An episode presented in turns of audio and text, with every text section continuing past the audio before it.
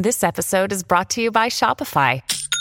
Forget the frustration of picking commerce platforms when you switch your business to Shopify, the global commerce platform that supercharges your selling wherever you sell. With Shopify, you'll harness the same intuitive features, trusted apps, and powerful analytics used by the world's leading brands. Sign up today for your $1 per month trial period at shopify.com slash tech, all lowercase. That's shopify.com slash tech. At Evernorth Health Services, we believe costs shouldn't get in the way of life-changing care, and we're doing everything in our power to make it possible. Behavioral health solutions that also keep your projections at their best? It's possible. Pharmacy benefits that benefit your bottom line? It's possible. Complex specialty care that cares about your ROI? It's possible. Because we're already doing it. All while saving businesses billions. That's Wonder made possible. Learn more at evernorth.com/wonder. When you need mealtime inspiration, it's worth shopping Kroger, where you'll find over 30,000 mouthwatering choices that excite your inner foodie. And no matter what tasty choice you make, you'll enjoy our everyday low prices, plus extra ways to save, like digital coupons worth over $600 each week. You can also save up to $1 off per gallon at the pump with fuel points. More savings and more inspiring flavors make shopping Kroger worth it every time. Kroger, fresh for everyone. Fuel restrictions apply. Welcome to the New Books Network. Hello, and uh, welcome to the New Books Network Science, Technology, and Society podcast. Today we're here with Jamie Susskind. Uh, Jamie Susskind is the author of the new book, The Digital Republic on Freedom and Democracy in the 21st Century. Jamie Susskind is recognized as one of the leading intellectuals of the digital age. He has advised governments around the world with qualifications in law, history, and politics. He's a graduate of the University of Oxford and has held fellowships at Harvard and Cambridge. His writing has appeared in the New York Times, The Times, The New Statesman, Wired, and elsewhere.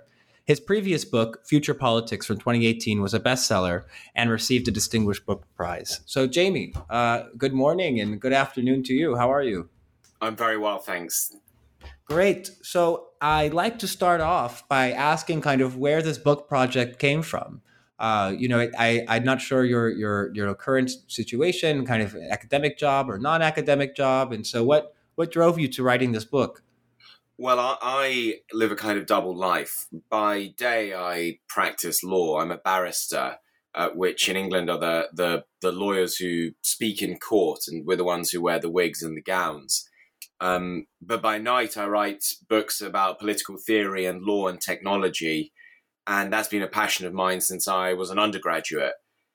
When I was an undergraduate, I studied history and politics, in particular political philosophy, and I was struck then uh, that even though the world around us was changing, obviously and profoundly, uh, you know, this was around the time that social media platforms were exploding, the time that we first started getting started getting smartphones the textbooks which we were studying, all about society and its structures, had very little to say about this.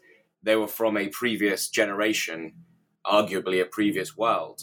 And it frustrated me that we would study power and freedom and democracy, but without any reference to the internet, to artificial intelligence technologies, to social media, to ubiquitous Internet of Things and the like. So uh, from then onwards, I, I thought that there was a job to be done in trying to update our political philosophy, update our language, our vocabulary, our ideas to make sure that we were ready for the world that we are moving into. Because my great concern as an author uh, is that we are not ready. We're not ready politically, we're not ready legally, and we're certainly not ready intellectually for the great technological transformations that are going to take place in our lifetimes. I see. So what's interesting, I think, about about this book is, at least when you start it, uh, you know, you you have also this double life in the book as well, right? I mean, you have this section about political theory where you're trying to paint what republicanism, which in a second we should maybe bookend and, and be clear about what we mean by that term. Um, you know, where you're trying to bookend a theory of republicanism, and in the second half of the book, you're proposing some kind of, you know, concrete recommendations of what can be done. Um, I think that it might be great to talk maybe a little bit about this political theory that that you're kind of developing and and pointing out that we need or have a need for. Right. So the the book is about essentially what the challenges of digital technology are and what we can do about it. It's it tries to be a constructive book. So a lot of the books about this topic are 12 chapters about how terrible things are and then a 13th chapter which has some vague ideas in it uh, but which says you know we need to think more about this. This is my effort to think more about this. And what that means is that it can't be monodisciplinary, right? So you can't just write a book of political theory you also can't just write a book as a technologist or an engineer or a computer scientist, nor can you just write a book from the perspective of a lawyer, because lawyers are very good at describing what is, but not necessarily at describing what ought to be. And so the book tries to combine a number of disciplines. Um, my background is in history and politics, but I practice law now, and um, I've held fellowships and the like in technological institutes uh, too but really what gives me the ability to write in the way that I do is that I'm not a, a traditional academic although although I hold fellowship I've held fellowships at Harvard and in Cambridge University. Um, I I don't my work doesn't have to and doesn't slot into a particular curriculum or anything like that. Um, and I think that that helps me. So you mentioned the philosophy of republicanism and obviously the book is called the digital republic I think it's really important for me to be clear with your readers, uh, your listeners, forgive me, from the outset, that the republicanism that I describe in the book is not the republicanism, the capital R republicanism of the modern Republican Party. That's not what this book is about, uh, nor is it really the republicanism of executing kings and queens or the republicanism of the IRA. But obviously, what all of these republicanisms with capital R's have in common is that they have arisen out of the much older uh, philosophy of small r republicanism, which can be traced as far back as the Roman Empire, uh, well, before the Roman Empire, uh, the Roman Republic, and through history since then. And republican ideas have cropped up again and again at history, often at times of great upheaval. So the, the writing of constitutions, times of revolution, times of war, times of great change. The American framers considered themselves Republicans. Uh, revolutionaries in France given, considered themselves Republicans. But really, when I describe republicanism, what I'm trying to distill from this ancient philosophy is a, se- is a series of key precepts that can help us understand technology and the challenges it poses. And in particular, what republicanism philosophy in particular, what Republican philosophy teaches is that it is a problem in society to have imbalances of power where the powerful party isn't accountable for the power that they hold. Republicans have one word for this domination, but you can also just call it unaccountable power. And the key thing about republicanism is that it's opposed to unaccountable power even when we like what's currently being done with the, that power. So in the past, there were lots of people who would say, "Oh, you know, yes, we may live in a uh, with a with an absolute monarch, but at least the, the king is governing wisely." But the Republicans were opposed to the very idea of kingship, not just bad kings. And likewise, you know, Republicans argued for workplace rights, not just better bosses. They hoped, they argued and militated for tenants' rights, not just wiser landlords. They argued for women to have rights, not just for kinder husbands. They argued not for better slave masters or better conditions of slavery, but for the abolition of the institution of slavery altogether. And I've taken this philosophy and tried to kind of adapt it for the modern age. And the lesson I think is pretty clear. The problem isn't with Elon Musk or Mark Zuckerberg indeed, when we spend all of our time trying to critique and understand those particular individuals, we miss the broader problem, which is the idea of Mark Zuckerberg or Elon Musk, the idea that certain people in society increasingly hold enormous amounts of power in their hands, and that power is unaccountable. And so the Republican, small r, philosophy that I advance in the book, and the policies and laws and regulations that I suggest all flow from this desire to make sure that we live in a world where we don't have to rely on the goodwill or the wisdom of people with power, but we hold them to check, we hold them to account. Right, and and and this notion of republicanism is non-domination. You I you hear often, I think, at least in in kind of academic circles, um, the debate playing out around China sometimes. Right, this idea of you know, well, on the one hand, you hear accounts that are, you know, benevolent, that, you know, might say, yes, it's, you know, uh, a dominating ruling party, but, you know, maybe it's, maybe it's acceptable because it has good outcomes. And, and so in this book, I, I I've really enjoyed how you lay out this idea of non-domination as being irrespective of the outcomes in some sense, right? I mean, your your argument is is unaccountable power is a problem irrespective of you know the goodwill that that maybe technology that you might get to might have in the present form or yeah you've hit the nail on the head there. I mean let me be clear that, i mean there are two arguments here. One is a kind of practical argument. Republicanism does believe that over time unaccountable power is a kind of cancer that will destroy or at least seriously harm society. So yes if you live under a benevolent dictator, there will be periods, or there may be periods of wise governing, but there will also be periods of terror and famine and horror and death. And the Republican philosophy says that, you know, in the long run, it's better to hold power accountable. But you are right. There is also this kind of intransigent, indignant part of republicanism which says that actually, yeah, I don't want to live under an authoritarian regime, even if it makes the economy grow a little faster because it is it is uh, because I live in a state of unfreedom when I don't have a say in the laws that govern my life. And that state of unfreedom is undesirable, irrespective of what the policy outcomes from it may be. So it's good to be clear about both of those arguments in favor of Republican political philosophy. And so you contrast this with um, this idea in the book of, of I, I, think what you describe as kind of maybe the current state of affairs and at least technology regulation as market individualism. Could you say a little bit more about what, what you mean by market individualism and, and maybe contrast this with um, republicanism?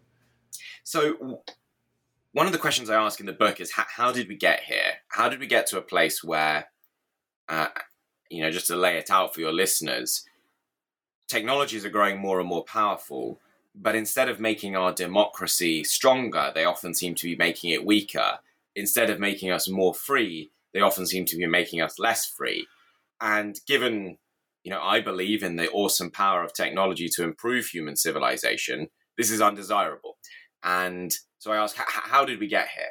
And the answer that I reach is that the real issue isn't the Elon Musks and the Mark Zuckerbergs of the world, or even particular corporations.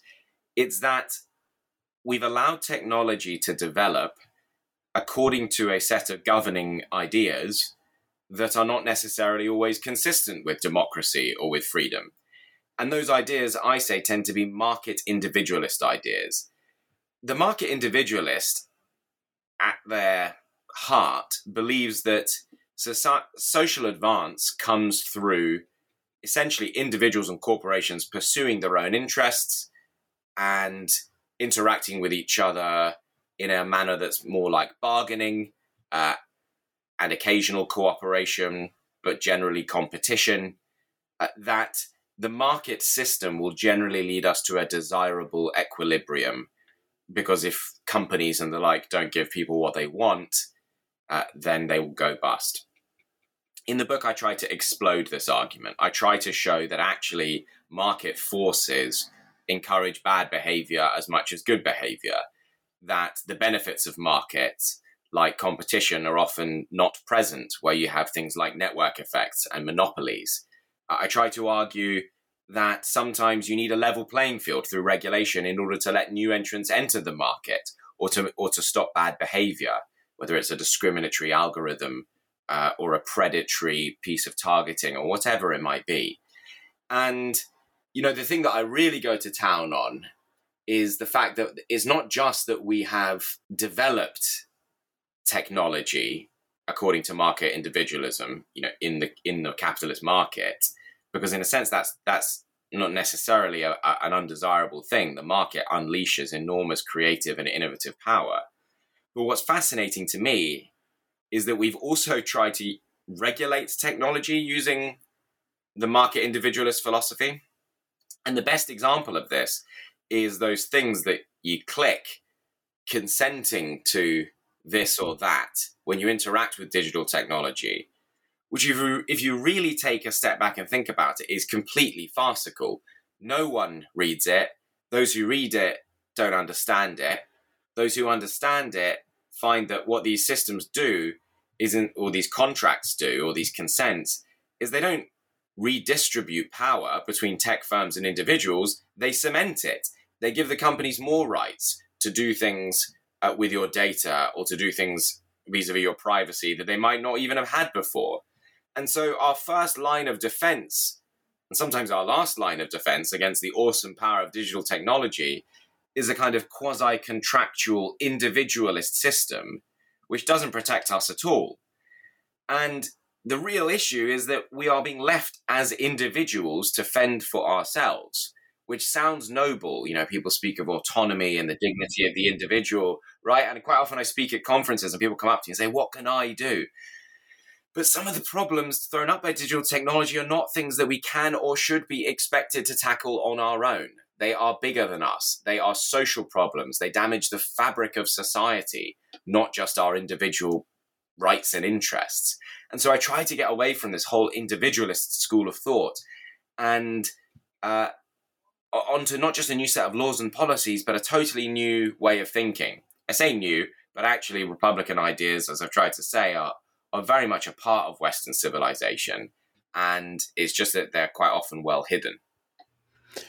Right, and I and I think I mean for especially for listeners, I mean, a common doubt that I hear at least when I'm talking about kind of science and technology regulation, and in particular, some of the issues with, say, like online media and algorithms, one kind of uh, dissident in the audience typically brings up and says, oh, well, you know, me as an individual, I could choose to simply not engage. Or, you know, you get this kind of individualist argument of somehow the woes of Twitter or Facebook or the public sphere, in some sense, is maybe we could talk more about in a minute, uh, you know, I as an individual can somehow step away from this and I just, just not use them.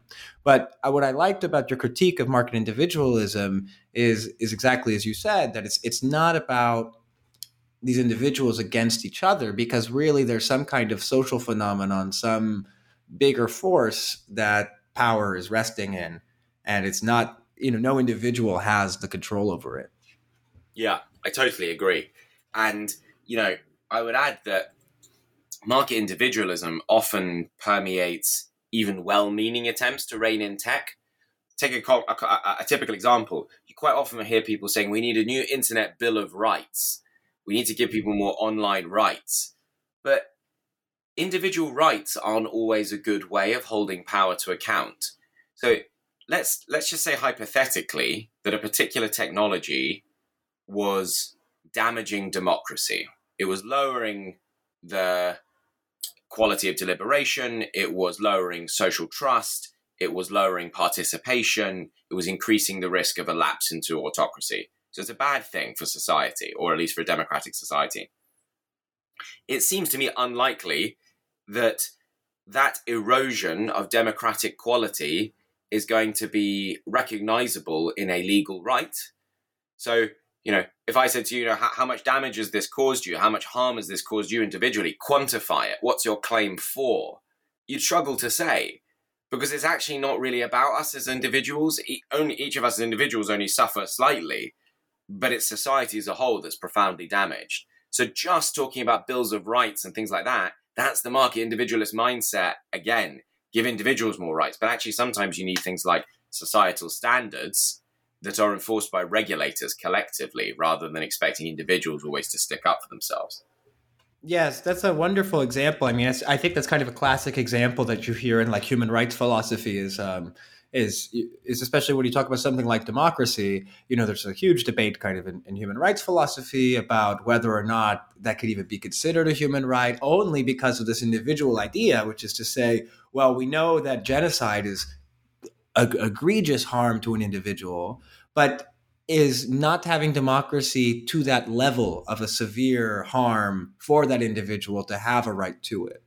And and I it's it's interesting how uh, bringing this back to technology today, how you know we're talking on our computers here through the internet and none of us have any idea how this is really working and you know i, I guess i have a phd in computer science and i still don't really quite quite even be able to grasp the whole picture myself so when we're thinking about um, regulation and these types of things what do you think that the role of democracy might be in in trying to handle this. maybe I'm shifting us a little bit more towards uh, the second half of your book, where we talk a little bit about um, some of the ideas that you have about what the law can do for democracy, and in particular, how this might bear on technology.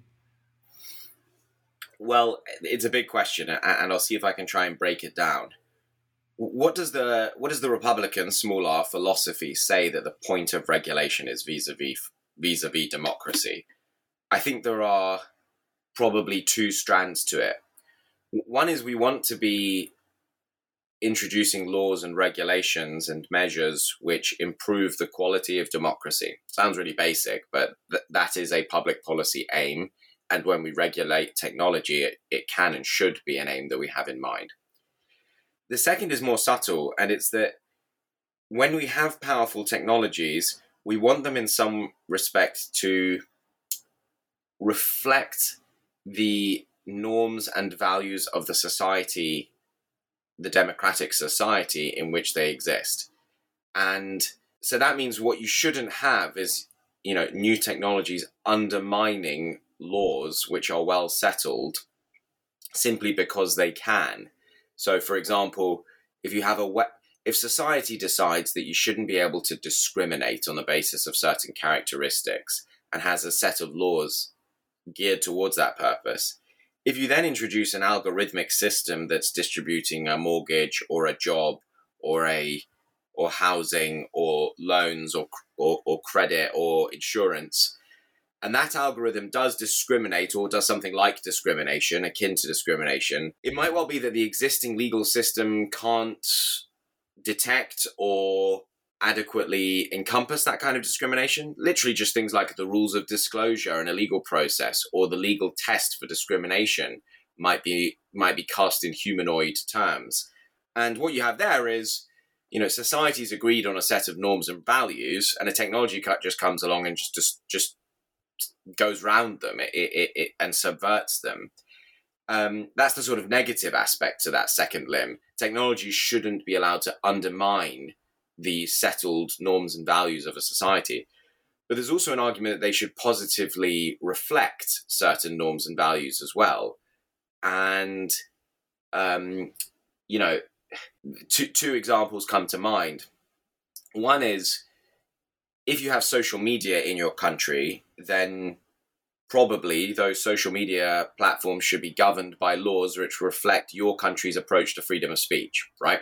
So France, Germany, the United Kingdom, America, they're all democracies. They all have very different approaches to freedom of speech. And it doesn't seem to me right that someone in America should have should ever have to live by a French norm, when certainly not that someone in the UK should have to live by an American norm.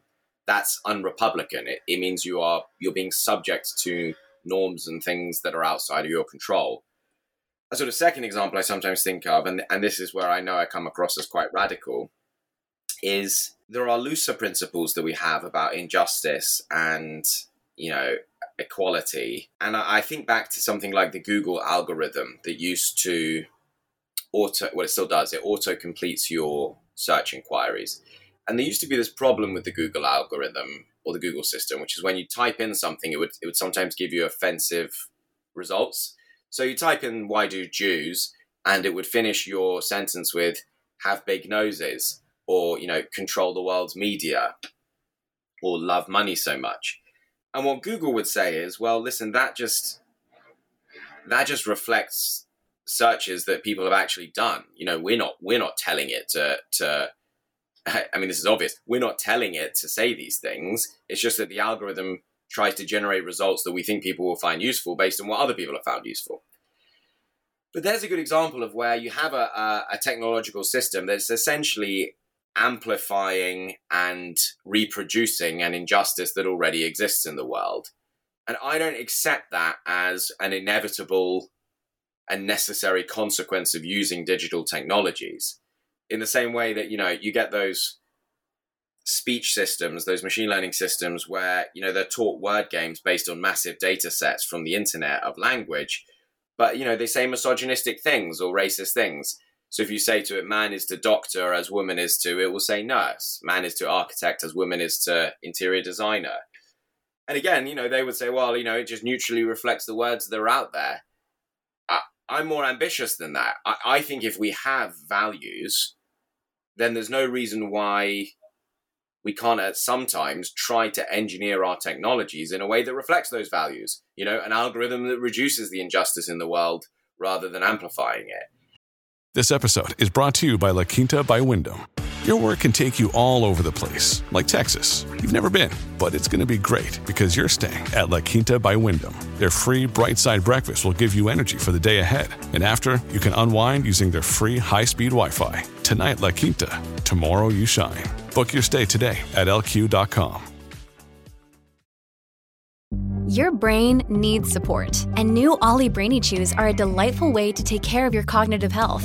Made with scientifically backed ingredients like Thai ginger, L-theanine, and caffeine, Brainy Chews support healthy brain function and help you find your focus, stay chill, or get energized. Be kind to your mind and get these nootropic chews at olly.com. That's O L L Y.com. These statements have not been evaluated by the Food and Drug Administration. This product is not intended to diagnose, treat, cure, or prevent any disease.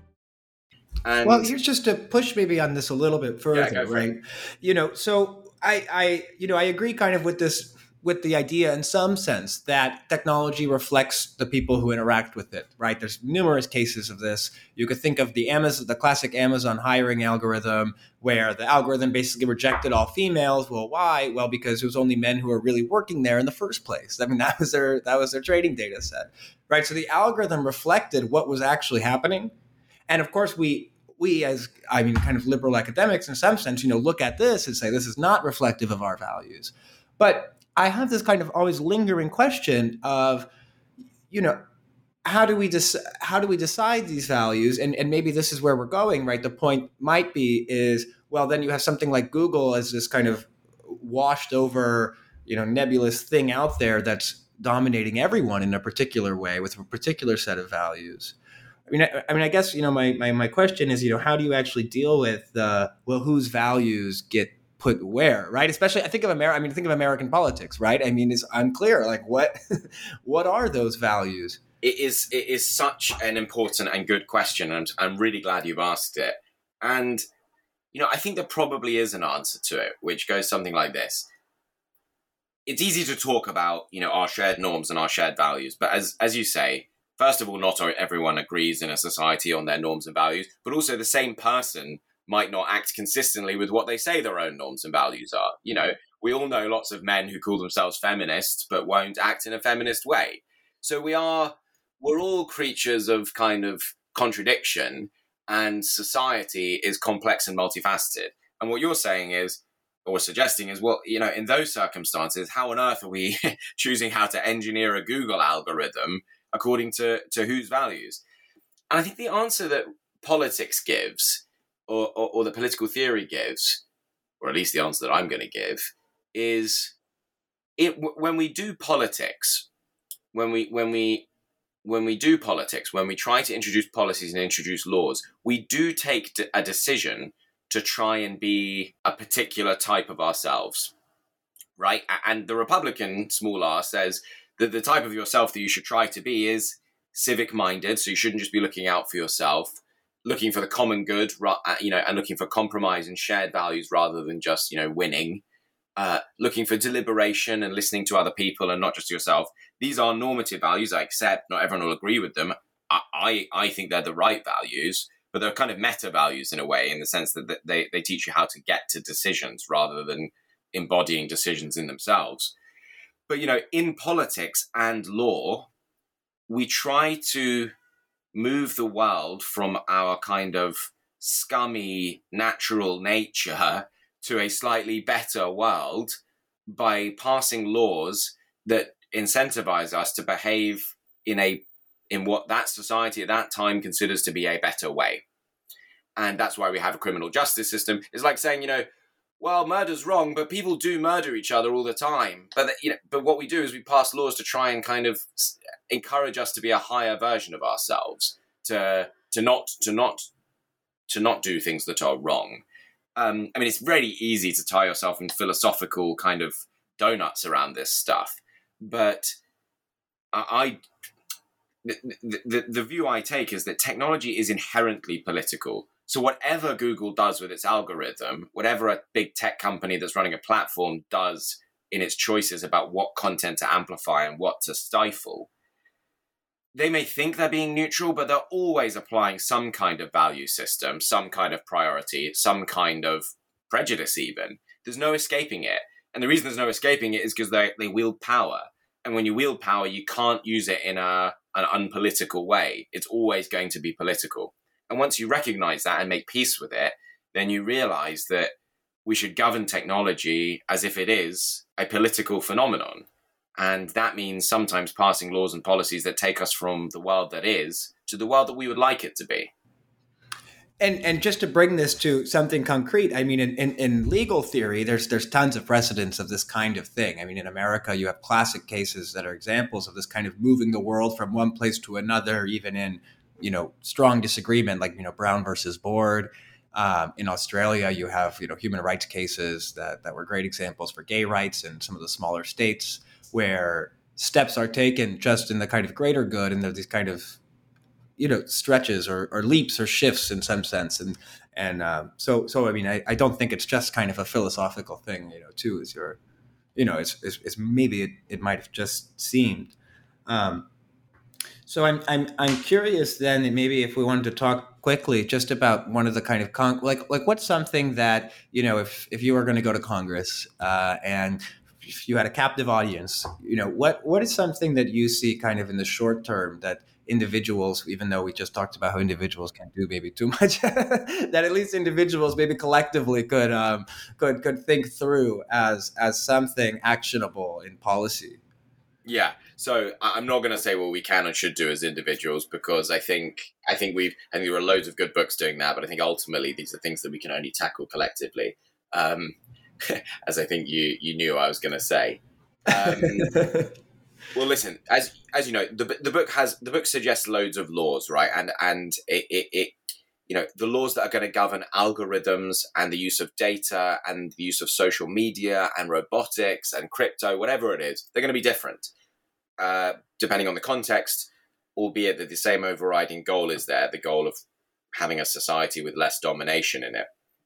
Um, I can give you one example of a set of policies that I advocate regarding social media because I know that that is a an area of governance that people really worry about and also kind of think is intractable. Um, I, I'm I'm mindful that there are what I'm about to suggest might might seem uh, heretical to some First Amendment scholars.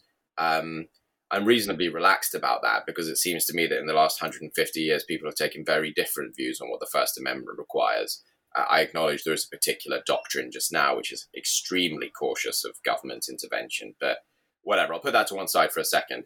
If I, if we were designing a, a, a system of social media regulation, I would say it, ha- it would ha- it, it should have these qualities we don't want the state meddling, the government meddling in indiv- individual decisions about content moderation. That's that's a risk for free speech and the like, and it's also just inefficient and impractical.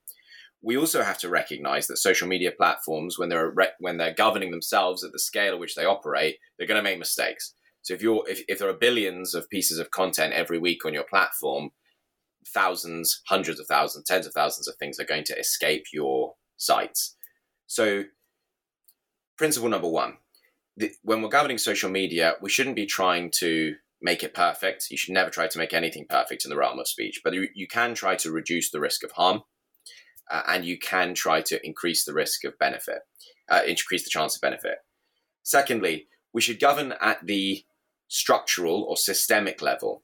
So, what a platform, a major platform, should have to show is that it has adequate or reasonable or proportionate systems in place to address a particular need that has been set by Parliament or by Congress. So that need might be the reduction of harmful medical misinformation. It might be the reduction of foreign intervention in the democratic process. Uh, it might be the reduction of, of the prevalence of child pornography. Whatever it is going to be, society sets the aims through politics, and then it is for the platforms to work out on their systems how best to create reasonable or adequate or proportionate systems to meet that aim. And if they do meet that aim, then there should be a degree of insulation from liability. So you shouldn't, platforms should be immune from being sued from the content that is post on, posted on their platforms, but only to the extent and only if they have showed that their systems are generally compliant. Final principle the same levels of compliance shouldn't apply to all platforms. Some are clearly massive and important and systemic, some are small and very, very dangerous. Others are small and insignificant, and there's just no reason why your local kind of knitting chat room should have the same regulations as Facebook should. And so the kind of first stage in any program of regulation is to create a, a kind of category categorization system for risk. So that's just me kind of sketching out what I think a decent system would look like. You have categories of risk, which you assign to different platforms. You then require them to have, you then choose your priorities, and then you require them to have adequate systems in place. And those priorities should be with not the seeking of perfection, but just the reduction of risk or the increase in the possibility of benefit and gain. Yeah, and, and I think that's a really novel idea in some sense of the of, of thinking more carefully about kind of the categories of different types of actors on online platforms, and not kind of treating all online platforms as one. You know, an article comes to mind from Habermas in a German newspaper a few years ago, where he wrote about social media, and he said something like, um, you know, now now on social media, everyone's an author, right? It used to be just authors were kind of authors, right? But now anyone can be an author and anyone can share content. But you know, when you look online at social media and you look at the harms, you know, that's you know the, the, individual per se making their posts or whatever is not really causing you know major harms right? I mean you have influencers you have particular types of people who take on certain roles in sharing information. You think of you know podcasters i guess me right now i suppose right are taking on certain certain roles online that that might require different categories even of of thinking about you know what kind of actor they are and and I, and I think that's yeah. a, a, definitely new idea. I mean, there is this. There was this. Um, it's part. I think it's kind of a generational thing. I, I think people who were really used to studying the broadcast and mass media of the 20th century, what struck them as the most interesting thing about social media was this idea that everyone's an author. You know, it's the end of journalism because everyone's a blogger. It's a very noughties idea, um, and it achieved great popularity uh, let me say, among a, particular kind of generation of scholars. And it's not wrong. Um, but in many ways, what it's turned out is the more interesting and important communicative function is not the production of information. So it's not the individuals like saying things, tweeting, but the ability to filter, the ability to curate, the ability to algorithmically promote or deny, the ability to specify how things may be said, no more than 280 characters, uh, or who may say them. So this the the initial the initial analysis that oh everyone's an author now let let the platform say we're not the author we're just here to kind of publish but what it's turned out is that the really powerful role in society ten, turns out to be standing placing yourself as the platforms do between individuals and between individuals and the world's information. And that ability to frame our perception of each other and of the world turns out to be a massively more interesting and I think more socially significant thing than the fact that you and I can both do a tweet or a blog. What's much more important is the is the rules by which that blog or tweet will achieve or not achieve prominence, etc., uh, etc. Et well, let's end on this note. Uh, you thank you so much for your time. Uh, I guess my last question, briefly, would be: I mean, what are you working on next? it's funny, actually, given this conversation. Um, I, I, only recently finished writing this book, and so I'm in my kind of "I'll never do it again" phase. Um, but I do have this just kind of itch at the back of my mind. What I would love to write. Uh, and I'm not even sure if I should be publicly announcing this. Uh, I, I, I would like to write a, sh- a short, a genuinely short book about free speech in the 21st century. So, what free speech is, why people think it's important, why people think it sometimes needs to be restricted, how those arguments have been changed and distorted as a result of digital technology, and what might a, might a sensible free speech approach look like in the future. The reason I think that matters is that I think that the generations are, are talking across each other just now, and you know all of this hysterical stuff about cancel culture on the one hand, but also the also the fact that actually our generation, I'm, I'm putting you and I in the same, recognizes that that there are types of speech which actually 30 years ago you could just laugh off as being peripheral and fringe, but uh, but now can be spread to f- millions of people within seconds. And so the kind of algorithmic balance that we strike in our in our morality about when we have to restrict speech, I think, has probably changed.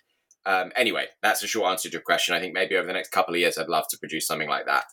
All right. Well, well, we'll certainly be looking out for for for anything and uh, um, all all new work. So we've been talking with Jamie uh, Jamie Susskind, the author of the Digital Republic on Freedom and Democracy in the 21st Century from Pegasus Books, and it just came out uh, three days ago. So go out and uh, take a look. And the book was a joy to read, especially for those who who like some theory still and the and the increasingly world full of facts. So Jamie, thank you so much for your time. Thank you so much.